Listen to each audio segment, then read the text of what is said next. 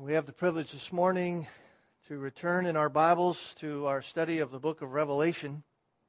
We have been going through this study. It's been my continual prayer that this study will enrich our collective hearts as a body of Christ here in New England as we see all that God has for the future of our world. It's a constant challenge, really, for me to come before you every Sunday and attempt in our study to show you all the richness that is here in this great book. All the while knowing that without the power and illumination of the Holy Spirit, we will be left with nothing but confusion, really. Without the Holy Spirit in our lives, without God illumining our minds to understand all that He has in His Word, we are left with nothing but black words on a white page that are meaningless and really, in one sense, wondering whether it's true at all. And I also know that we are not under any delusion to think that we fully understand all that is here. In fact, we could spend the rest of our days on this earth going back to the book of Revelation over and over and over and over again, and we would still not have examined or exhausted the depth of the mind of God concerning these last things. And in our study, we have actually learned much about God. We have learned much about His character. We have learned about the reality of God's holiness. Reality that God is in fact a holy God. In Him there is no darkness at all, as it says in 1 John. And God must, out of His righteousness and according to His holiness and his promises to his people, he must deal with sin. He must ultimately vanquish the power of sin and the power of death, and his righteousness will reign forever and ever and ever.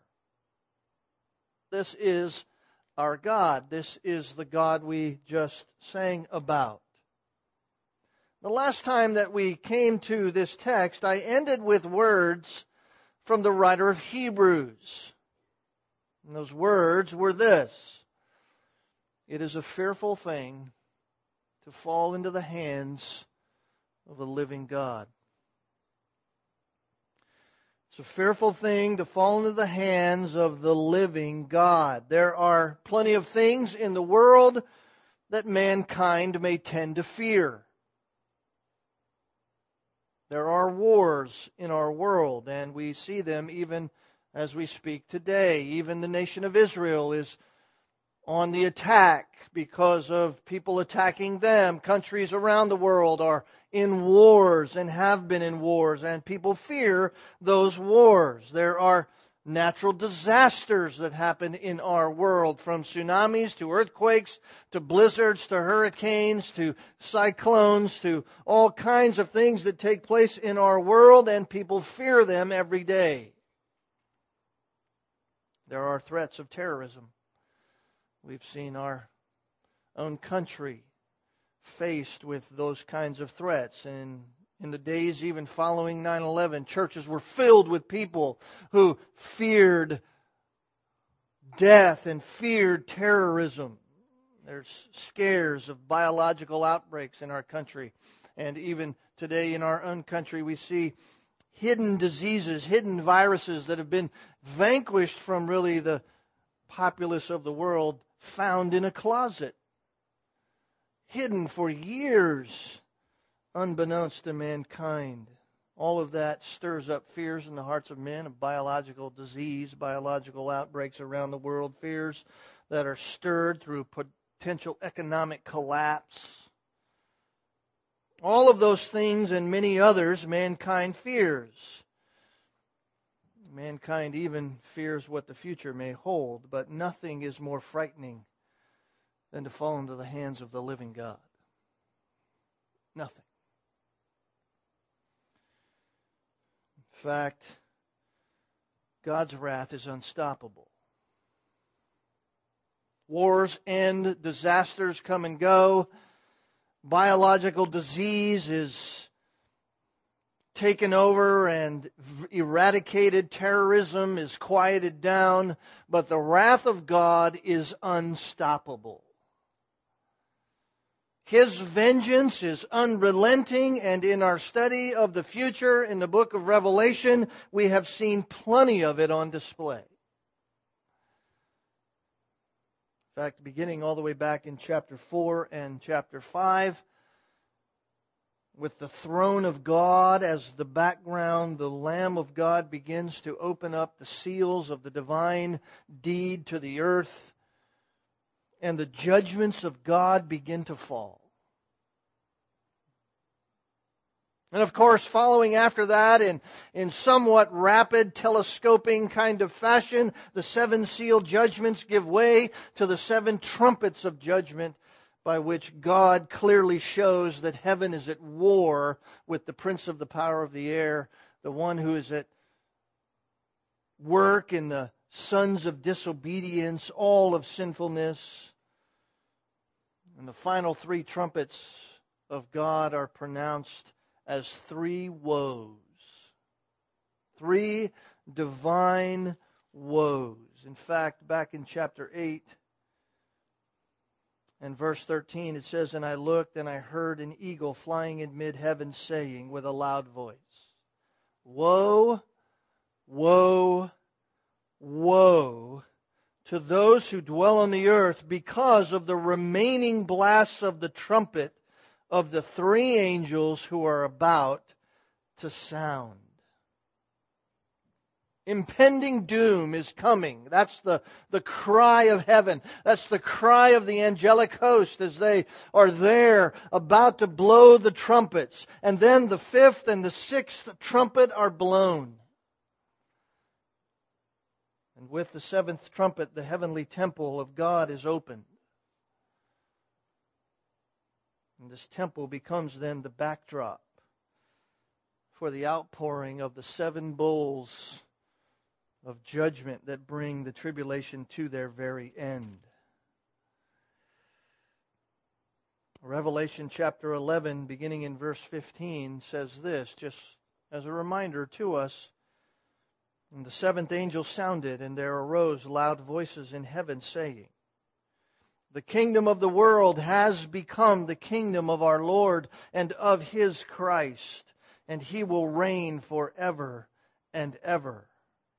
And the 24 elders who sit on their thrones before God fell on their faces and worshiped God, saying, We give thanks to you, O Lord God, the Almighty, who, who art and who was.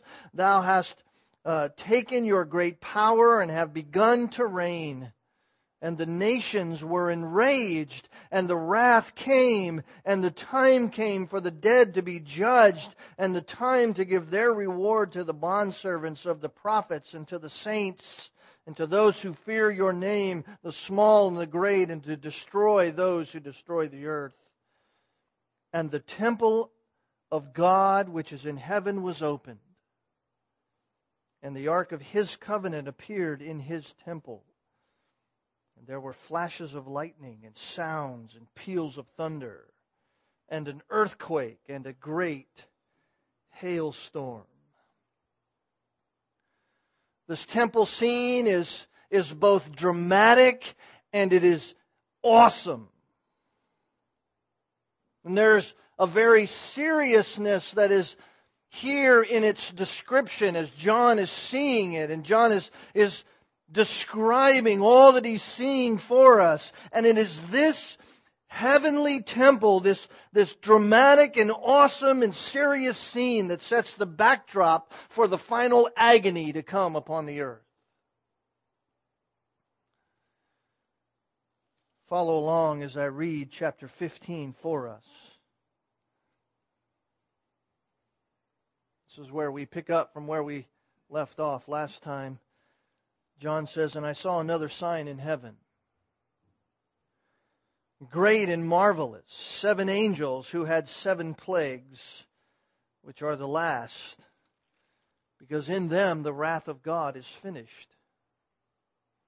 And I saw as it were a sea of glass mixed with fire. And those who had come off victorious from the beast and from his image and from the number of his name, standing on the sea of glass, holding harps of God. And they sang the song of Moses, the bondservant of God, and the song of the Lamb, saying, Great and marvelous are your works, O Lord God the Almighty. Righteous and true are your ways, you King of the nations. Who will not fear, O Lord, and glorify your name? For you alone are holy. For all the nations will come and worship before you, for your righteous acts have been revealed. After these things I looked, and the temple of the tabernacle of testimony in heaven was opened. The seven angels who had the seven plagues came out of the temple, clothed in linen, clean and bright, and girded around their breasts with golden girdles. One of the four living creatures gave to the seven angels seven bowls full of the wrath of God who lives forever and ever. And the temple was filled with smoke from the glory of God and from his power and no one was able to enter the temple until the seven plagues of the seven angels were finished. Make no mistake about it, it is a great reality to us as believers in Jesus Christ to have access to God that God is our Father and that we can go to God with the cry of a heart of a child, Abba, Father. God is approachable to His children, but there is coming a day. There is coming a day in the very near future where God will no longer be approachable by those who reject Him. There is coming a day when God will be in His unapproachableness and we read the words, what we know to be in our Bible as chapter 15. But the reality is that chapter 15 cannot be separated from chapter 16. These two chapters go together. They are part of the same scene. And they are describing for us what we heard about back in chapter 8 the last woe to come upon the earth. These are the bowl judgments, and they are the judgments of the final trumpet.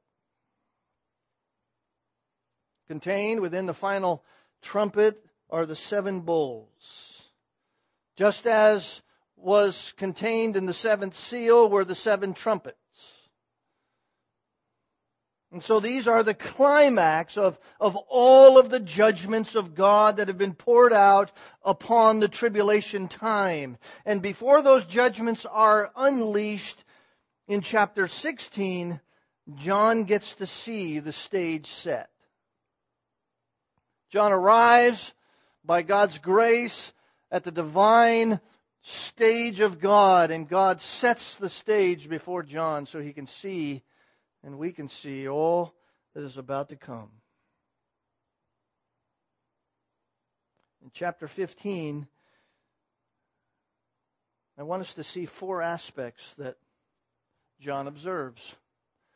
Four aspects. I was thinking through this as I was studying, saying, How, how can I explain this to our folks, Lord? How, how can I get this in some kind of clear way? And, and sometimes that's the struggle of my week. I, I try to come up with some way, try to draw from the text some way in which we can go away with an understanding of what's happening so that we don't go away and get in our cars and say, boy, I don't have any clue of what was being talked about today.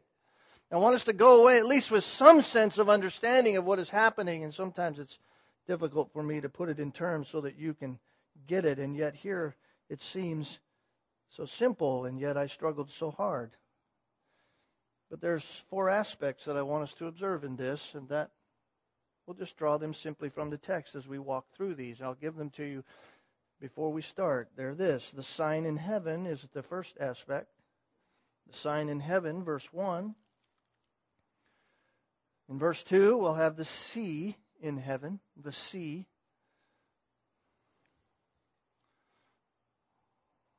Third, we'll have the song in heaven, verses 3 and 4. And then the fourth, the sanctuary in heaven. I love how God does that. These are the four aspects that we'll just simply walk through and observe together. Let's begin to see them as we begin here this morning. First, the sign in heaven, verse 1. And I saw another sign in heaven. This is now the third time that John has said this. Remember, back when we started to see this, back in chapter 12, uh, we spent a little time on this whole idea of sign, this word semeion. It's, it's, it's not to be a word that confuses us. This is simply a directional aid. That's what a sign is. We drive out here, out this, uh, out even our parking lot. There's a sign out there that says "Do not enter." That's a directional aid that says we don't don't go out that way. It's not the play, way to go out. There's another way to go out. That's all this is. A sign is a, a helpful marker, a, a directional aid for us. Something to tell us the proper path, the direction to travel, something to tell us how to accomplish something or how to understand something, and that's what this is. This is another sign. That's why I've entitled this entire series that we've been in since chapter 12, verse 1, Signs in Heaven, Signposts in the Heavens. We saw previously the sign of the woman. Remember that back in chapter 12 and verse 1. We understood the woman to be that symbolic uh, picture of national Israel. She was a sign. She's that directional aid that helps us understand. We understand that to be national Israel. And the text directed our understanding to the history and the future of Israel as Satan has worked to attack them and trouble them because of Satan's hatred of God and hatred of the promises of God. And then John saw a second sign. We saw that in chapter 12, verse 3. Second sign was the great red dragon. We understand the great red dragon from the text to even be Satan himself. But here the sign is more composite. In other words, the sign is just not contained here in verse 1. It's a composite of both verse 1, verse 2, and verses 3 and 4, and the outworking of those things in the rest of the verses of chapter 15. And all of those things point us in the direction of the heavenly temple. So verses 1, 2 through 4 point us in the direction of verse 5 when he looks and the heavenly temple is there again. The final seven angels are coming out of this temple as they are poised to dispense the wrath of God. So the meaning is clear. The punishment of sin and death in keeping with the holiness of God that no longer will be denied and no longer will be delayed. God's wrath is coming and the final wrath is upon us and it is at this point in this day in which God becomes unapproachable for all those who rebel against him. This is a fear filled day. John says, I saw another sign. Notice, great and marvelous. The sign is both important and the sign is awe inspiring. It's megas, it's great. That means massive. And I think massive here, John saying it's, it's that important. This is of huge importance to us. And it is thaumaston. that's where we get the word amazement or uh, amazed. It is uh, overwhelmingly uh, amazing. It is massively shocking. That's the picture that John is saying. I saw another sign in heaven, and this was overwhelmingly, massively shocking to me.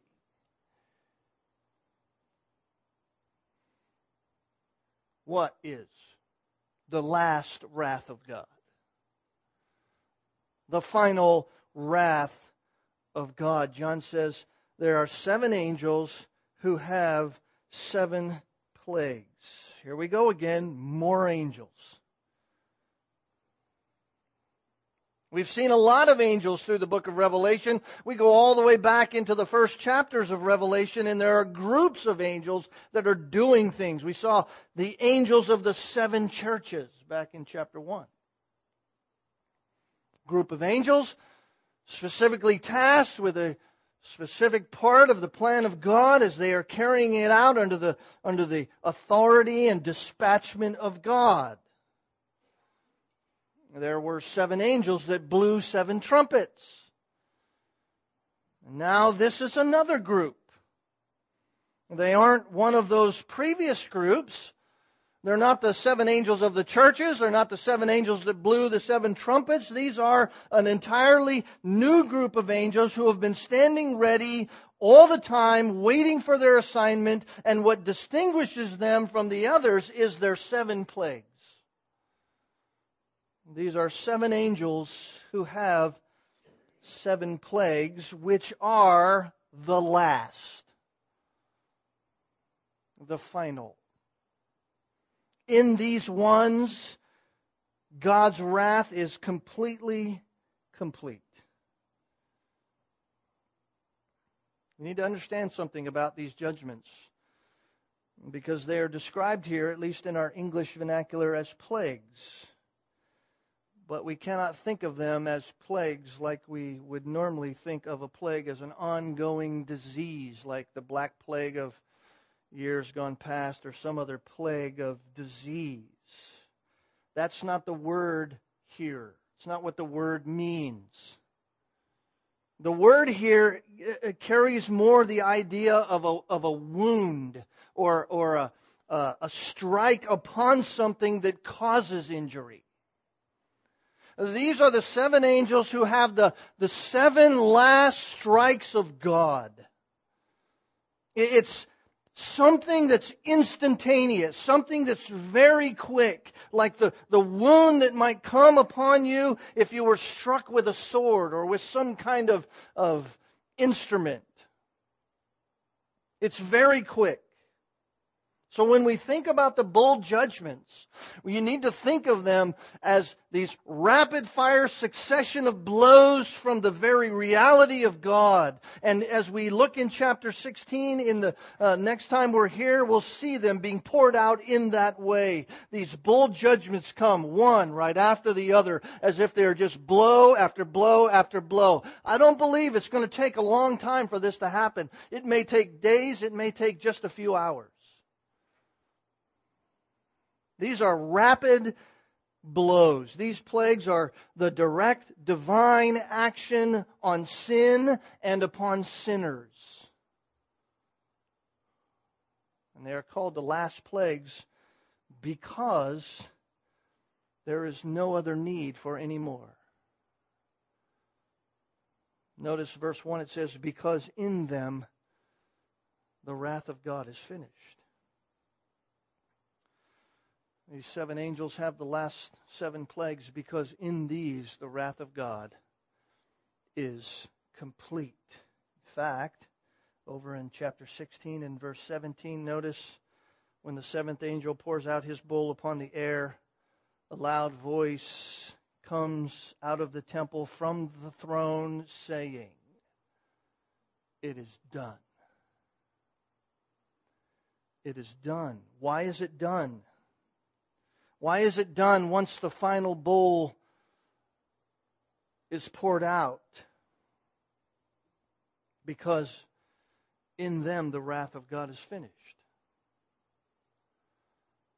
In these final rapid fire blows from the divine sword of God, the wrath of God is fully complete. His plan and his purposes have come to their fruition. It isn't as if God just merely ceases. It, isn't possible that it's over today and in the and, and then in some time later the wrath of God will continue again. This is the reality that the whole idea of these final blows is that the wrath of God has reached its intended goal. They are finished. They're done. God's purpose has been accomplished. We might even say it this way. What God has planned finally becomes history. What God has planned finally becomes history. So what we see here is something that is very deadly. These are the final ones. They are the worst and the most severe.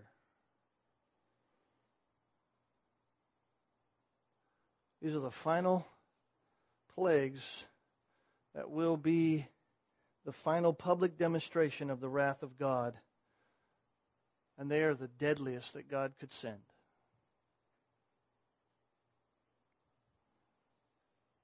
That's the sign in heaven. That's what John begins to see. Is it any wonder he says marvelous and great? Great and marvelous. Massively huge, overwhelmingly amazing. Second, he says, this, there's a second aspect, the sea in heaven. The sea in heaven, verse 2. And I saw, as it were, a sea of glass mixed with fire. I saw, as it were, a sea of glass mixed with fire. You can stop right there for a moment because now this is the, the second aspect that John sees this sea of glass. By the way, you might remember in your own thinking as you think back to our study of Revelation, this is the second time we've seen this sea. In the new heaven and new earth, by the way, there is no sea. If you really have love for the ocean, don't expect that in the new heaven and the new earth. And there is currently this kind of symbolic sea in heaven. It is not water, of course, but it is a described here as a sea, I think because of its massiveness. But we've seen this before back in chapter 4. Let me just read it for us. John says, After these things, that is, after the letters to the churches, after these things I looked, and behold, a door standing open in heaven. And the first voice, which I had heard, like the sound of a trumpet speaking with me, said, Come up here, and I will show you what must take place after these things. and immediately I was in the Spirit, and behold, a throne was standing in heaven, and one sitting on the throne. Remember, the backdrop for all of this was the throne room. Now it's the temple in chapter 15. John says, Immediately I was in the Spirit, and behold, a throne was standing in heaven, one sitting on the throne, and he who was sitting was like a, a jasper stone and a sardius in appearance, and there was a rainbow around the throne, like an emerald in appearance, and around the throne 24 thrones, and upon those thrones I saw 24 elders. And those 24 elders were sitting, clothed in white garments, golden crowns on their heads, and the throne from there proceeded flashes of lightning, sounds, peals of thunder, and the seven lamps of the burning of fire burning before the throne, which are the seven spirits of God. And before the throne there was, as it were, a sea of glass like crystal. And in the center and around the throne, four living creatures full of eyes in the front and behind. So you have in chapter 4 the description around the throne, this, this crystal sea. We've even heard that term in songs that we sing, some of the older hymns. So in, in chapter 4, you have John seeing as the backdrop in relationship to the throne of God. Before the throne uh, is this crystal sea, this, this sea of glass, as, you, as it were. And you know crystal. Crystal is a, is a cut glass, and, and you shine light through it, and it shines the light in all kinds of varying ways and, and with all kinds of brilliance. And so there's this, this sense in which around the throne, under the throne, this sea of glass, glass that's shining out the brilliance of God. Chapter 15, John says, I saw, as it were, a sea of glass mixed with fire. Mixed with fire. John is now looking at the heavenly realm in reference to the temple. It's no longer with the, the throne as the backdrop. Now the temple is the backdrop that John is seeing here. And it, it's all in relation to that. And, and this is the same sea that he's seeing, the same sea that he saw in chapter 4 in, the, in reference to the throne. He's seeing here now in reference to the temple. Uh, but it's from a different perspective. And, and the sea is mixed, as it were, with fire, he says. John's, John's working. He's, he's working his pen. He's trying to describe what he sees, and he's using terms to, to draw a picture in our minds. The sea of glass in chapter 4 is that, that crystal glass, that clear and pure reality, representing, I think, the righteousness of God as God sits on his own righteousness, if you will. Here in chapter 15, it's mixed with fire. Interesting terminology. Fire, often when attributed to God or, or with God,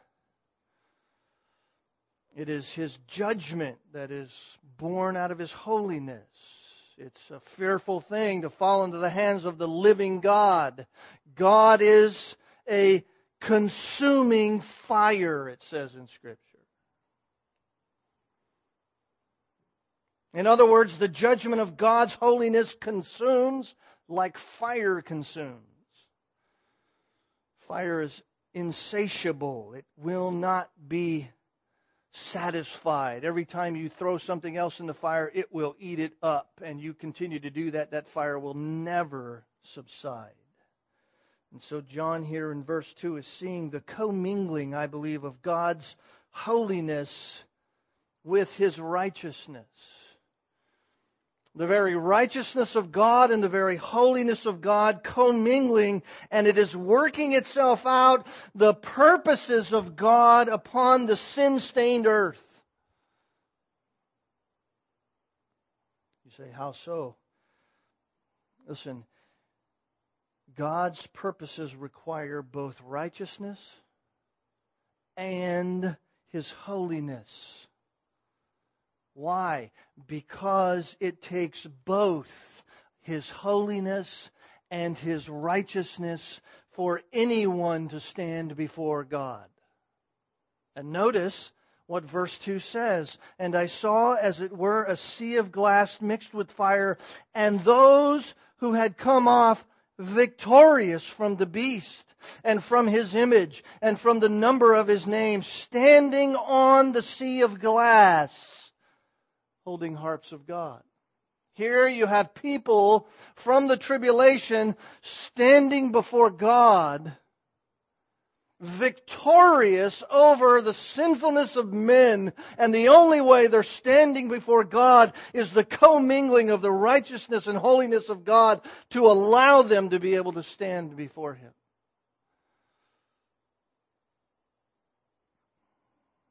The only way to stand before the throne of God and not be consumed by God is to come to Him by means of His righteousness and by means of His holiness.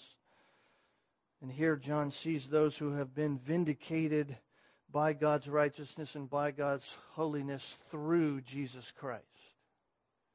You say, well, how do you know that? It doesn't even mention Christ here. How, how do you know they're standing there because of Jesus Christ?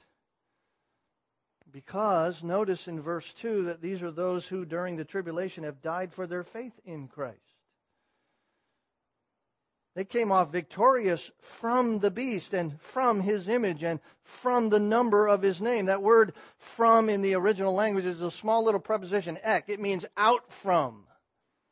They, they have come out from that. They, they did not succumb to that. They, only ones who will not succumb to that are those who have placed their faith in Jesus Christ. Those who have come off victorious during the tribulation are saved people. Those who have believed in Jesus Christ during that time. They were victorious over the beast. They were victorious over bowing down to his image. Remember, that's what the Antichrist wants. All to bow down to him. They want all to follow after the beast. They want all to even have his number upon them. They have come victorious beyond that. They did not take the name of the beast or his number these saints stood apart. They stood out as different. They refused to cave into the threats of the world. And they died for it. Their reward was death. Is it any wonder that in chapter 14, verse 13, the voice from heaven writes, Blessed are the dead who die in the Lord from now on. Their labors are done.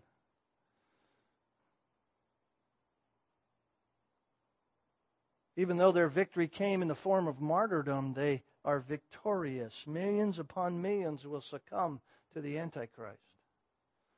Millions upon millions will believe upon him. They will bow to his image. Throngs of people across the world will accept the worldly advantage to take on his name or number upon them so that they might not miss out on the economics of the day. But these saints stood apart. They stood as different. They refused to cave into the threats. None of us are really ever challenged like that. No one's pointing a gun to our head and saying, recant. Don't follow Jesus Christ or you will right now die. No one's ever saying that to us. That day may come, I don't know. But the fact of the matter is, we succumb to very much less than that and sometimes don't stand for Christ. They were massacred for their faith. John sees them standing before the throne of God it's only by the righteousness of God. It's only because of the holiness of God to carry out His wrath upon Jesus Christ for their sin, in which they forsake their own lives in order to embrace Jesus Christ and even cost their own life, that they would be standing before God and the throne of God as triumphant. What a glorious picture of these tribulation saints to us. What a glorious reality that there will even be some during that heinous and horrible time who will stand for Christ. What a gospel presenting message their life will be to all who are watching, even possibly in families where a wife believes and a husband doesn't, and she is murdered right before him because of her faith. Or vice versa, or the kids are taken away because you proclaim Jesus Christ, and if you proclaim Jesus Christ, we're taking your kids.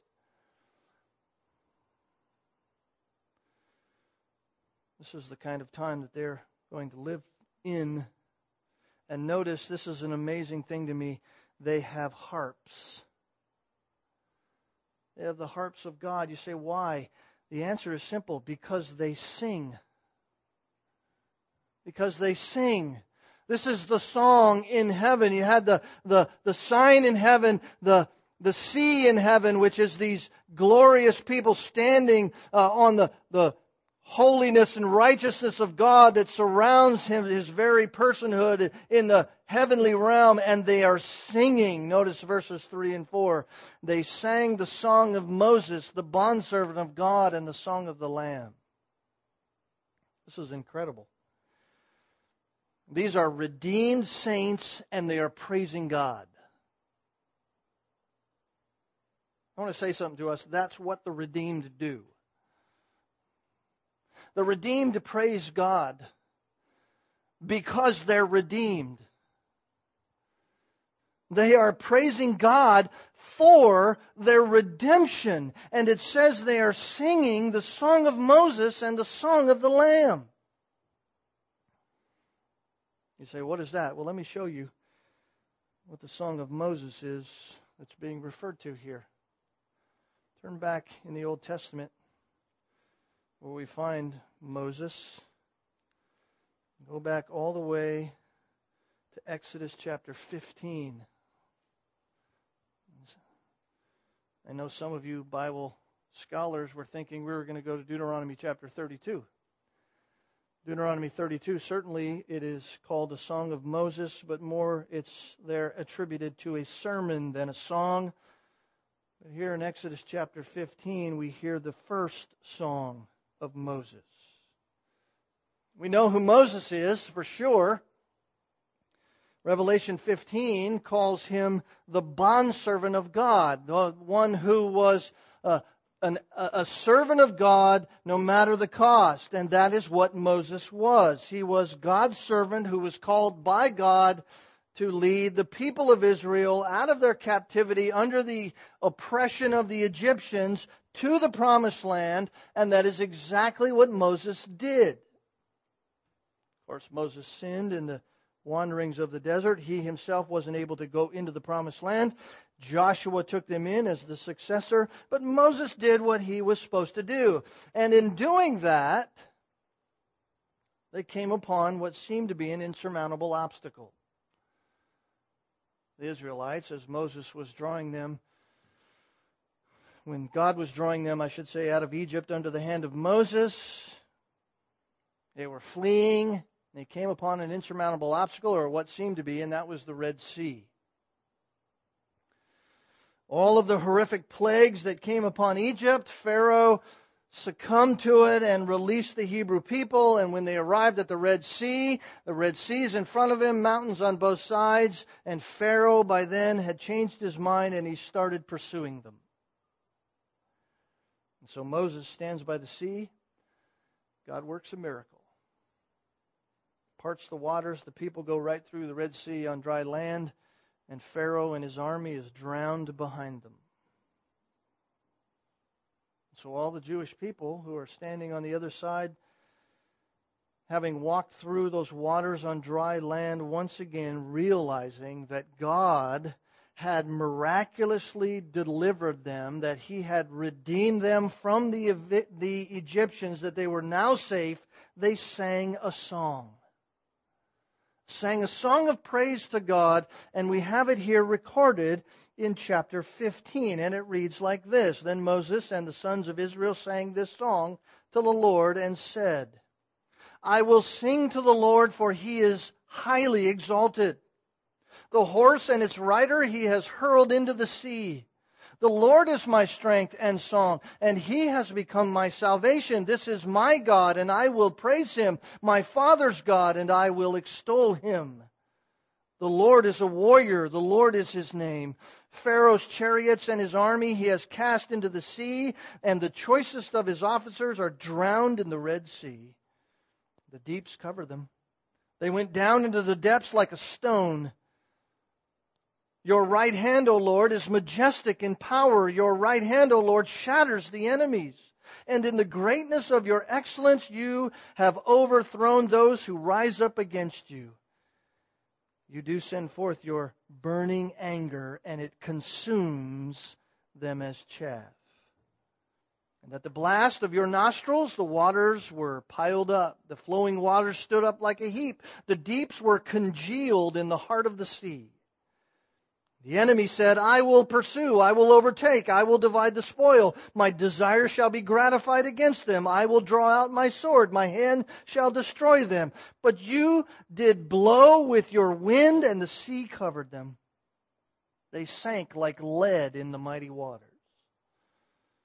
Who is like you among the gods, O Lord? Who is like you, majestic in holiness, awesome in praises, working wonders?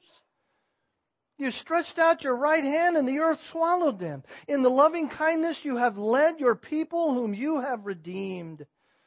In your strength you have guided them to thy holy habitation. The peoples have heard, they tremble. Anguish has gripped the inhabitants of Philistia. The chiefs of Edom are dismayed. The leaders of Moab, trembling, grips them. All the inhabitants of Canaan have melted away. Terror and dread fall upon them by the greatness of your arm. They are motionless as stone until your people pass over, O Lord. Until your people pass over whom you have purchased.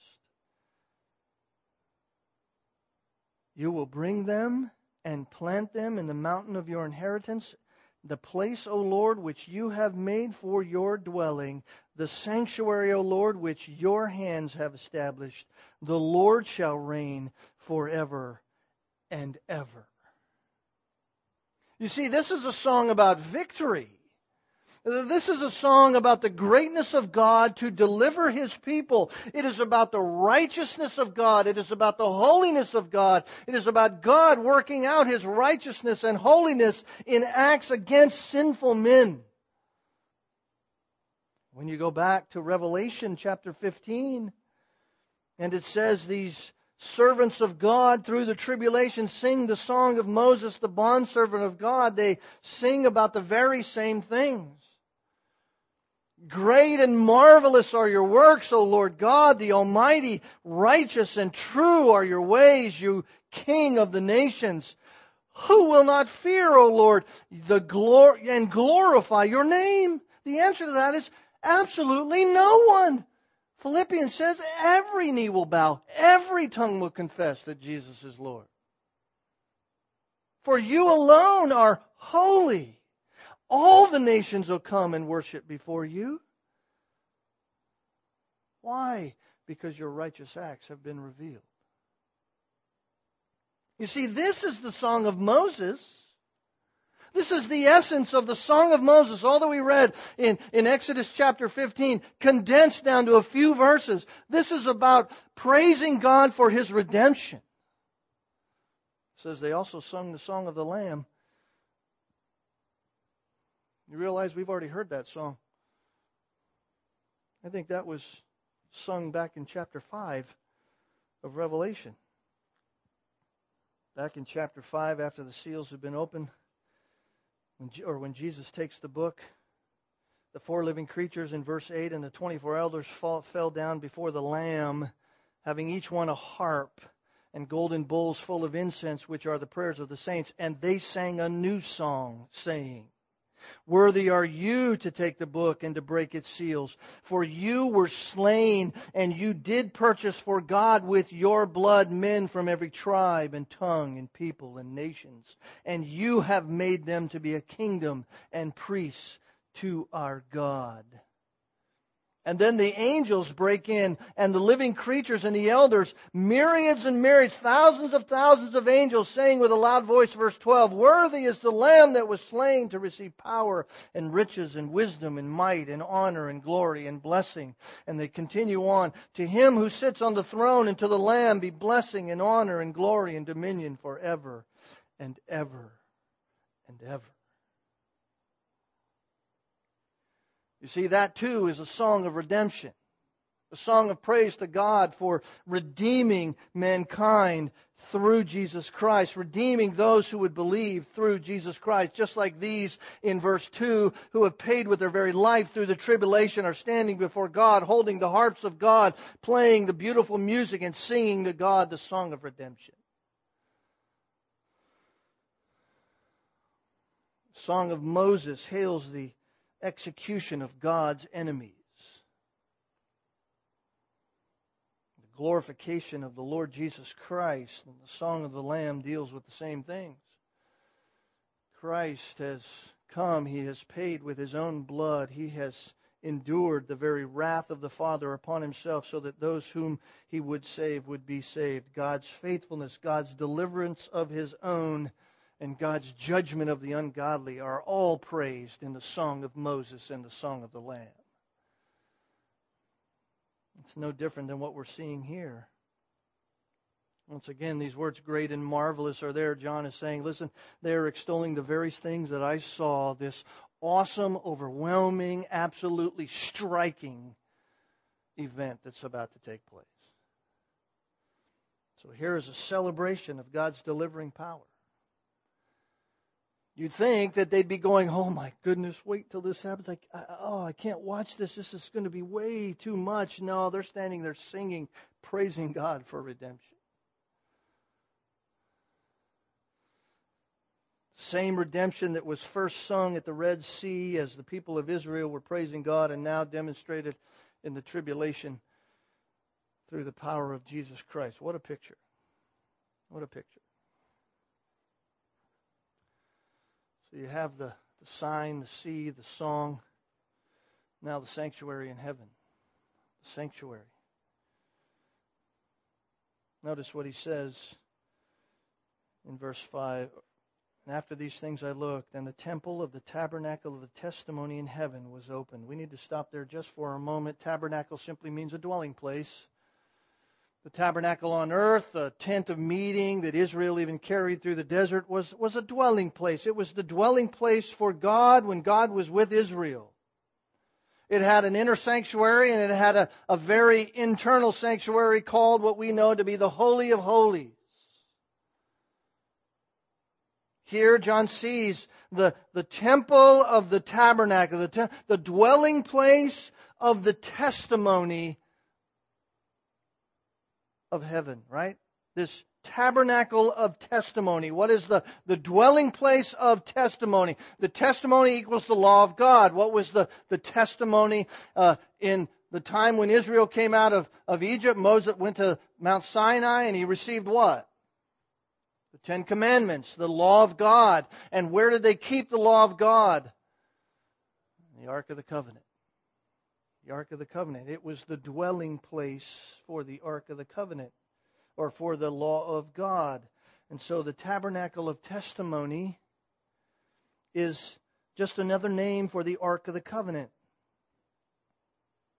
John says, And after these things I looked, and the temple of the tabernacle of testimony in heaven was open. Where was the, the Ark of the Covenant kept in the tabernacle? It was in the Holy of Holies. John is looking now straight into the Holy of Holies in the heavenly realm. Verse 6 says, And the seven angels who had the seven plagues came out of the temple, clothed in linen, clean and bright, girded around their breasts with golden girdles. By the way, just for your curiosity, if you think I'm making up that whole thing about testimony and Ark of the Covenant, you can look in Numbers chapter 10, verse 11. It's called that. The tabernacle of testimony is called the Ark of the Covenant in that verse. And here in verse 6, the seven angels come out, right out of the very presence of God. The executioners of God's divine plan come right out of the Holy of Holies where God is. Time for them to act. It's that time. And they are dressed in the brilliance of purity. I think clean and bright just gives us that idea. They're, they're unstained by anything and they are girded around their breasts with this reality of authority. It's what the priest wore, this authoritative uh, clothing that spoke of God's authority. And these angels have that same thing. They are pure, they are unstained, and they have the authority of God. And then verse 7 says, one of the four living creatures, we don't know which one of those. Remember, we saw one's a lion, one's a cow, one was a face of a man. We, one of them, we don't know who, but one of them gave to the seven angels seven bowls full of the wrath of God who lives forever and ever. Those who have refused now to drink the cup of salvation will now consume the bowls of God's wrath. You refuse Jesus Christ, refuse faith in Jesus Christ. There's only one thing left for you. John 3:36 says, "The wrath of God remains upon you. You will drink the wrath of God." And here is the most frightening part. I don't think there's a more frightening verse in all of Scripture than this. Verse 8. And the temple was filled with the smoke of the glory of God. That's not unusual to us. When God came to dwell with Israel, He filled the temple. His glory, the smoke of His glory filled the temple. So it's filled with the smoke from the glory of God and from His power. That's not unusual to us. The temple is consumed with God. He's throughout and no one, here it is, no one was able to enter the temple until the seven plagues of the seven angels had finished. This is the most frightening reality in all of Scripture. This is the day God becomes unapproachable. No one is able to enter the temple of God. There is no intervention. There is no stemming off the wrath of God. Hey, wait a minute. There's one more. There's none of that. There is no intercessor here before God. The final note of this passage is all that it says, and it is inescapable, and it is inevitable upon those who continue to reject the Son of God. It's coming. It's coming. One author said it this way, quote, when the smoldering fires of God's wrath arising from his glory and his power are to erupt in volcanic fashion, God is absolutely unapproachable. Unquote. Just like on Mount Sinai, when God had Moses there and he said, Make sure nobody comes near this mountain lest they be consumed. Not even an animal, nothing. At that point, Moses was interceding on behalf of the people of Israel. Here, there is no intercessor. God is absolutely unapproachable, and it will not stop until the final blow is given.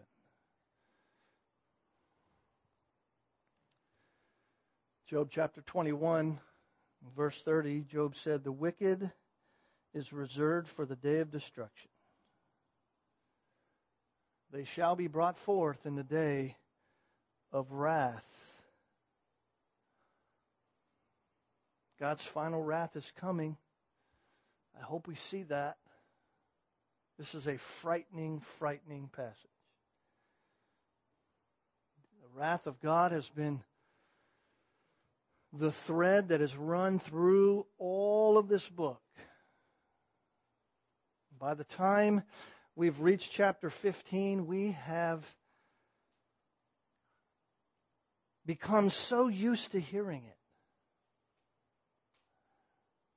We've heard of the seven seal judgments, and okay, we've heard about that judgment. We've listened and we've even watched the, the judgment poured out of the seven trumpet judgments as they're blown, and those specific judgments are unleashed upon the world. We, we've heard that, and we say, oh, seal judgments and trumpet judgments, and we're about to witness now the final future. Chapter 16 is the final future. It is the wrath of God to the place where it is done. It is the final seven bowl judgments as they are executed before the return of Christ and the establishment of his earthly kingdom. You see, the blessing for us was that at the cross, the wrath of God was placed upon Jesus Christ because of what he was doing for sinners like us. But in the future, the wrath of God will be placed on sinners because of what they are doing with Jesus Christ. They are rejecting Christ. And so they will bear the full wrath of God upon them. Listen, today. Today, God is still warning and God is still calling people to Himself. But the day is coming when that will end and God will no longer be approachable. There's just one thing I want us to go with here, away with. If you remember nothing else, remember this. If you know Jesus Christ as your Savior, you have one task. And your one task as a believer is to tell people about Jesus Christ. Do not wait. Do not wait. That is our task. That is why we're here on this earth. To share the gospel with others who, if they do not know Jesus Christ, if they continue to refuse, will face the full wrath of God and eternity in hell itself. Let's pray. Father, in some ways, I guess this morning we could sit before you and say, Shame on us. Shame on us as Christians because we oftentimes are not faithful instruments in your hand to share the gospel with others. Each one of these people who give their life even during the tribulation will praise you for the gospel that was given to them through the angels or through the two witnesses or through the 144,000 that are preaching the truth or through some other Christian who's there who has already trusted the gospel, who shares faith with them. They will praise you even though they give their life for the salvation that they have in Jesus Christ. They will praise you for all eternity for the redemption that they have. We, each one here, are grateful to you because someone came to us and someone didn't stop short and say, well, they'll find out at some time. No, someone shared the gospel with us and by your grace you opened our eyes. You opened our heart to receive the truth and we have come to know Jesus Christ by faith. May we be the same faithful witnesses to others who we know so that they might know Jesus Christ. There are no guarantees for tomorrow. And one day, you will be unapproachable until your wrath is finished. Lord, help us never to forget that today is the day of salvation, that you are a consuming fire, and it's a fearful thing to fall into the hands of the living God. In Jesus' name I pray. Amen.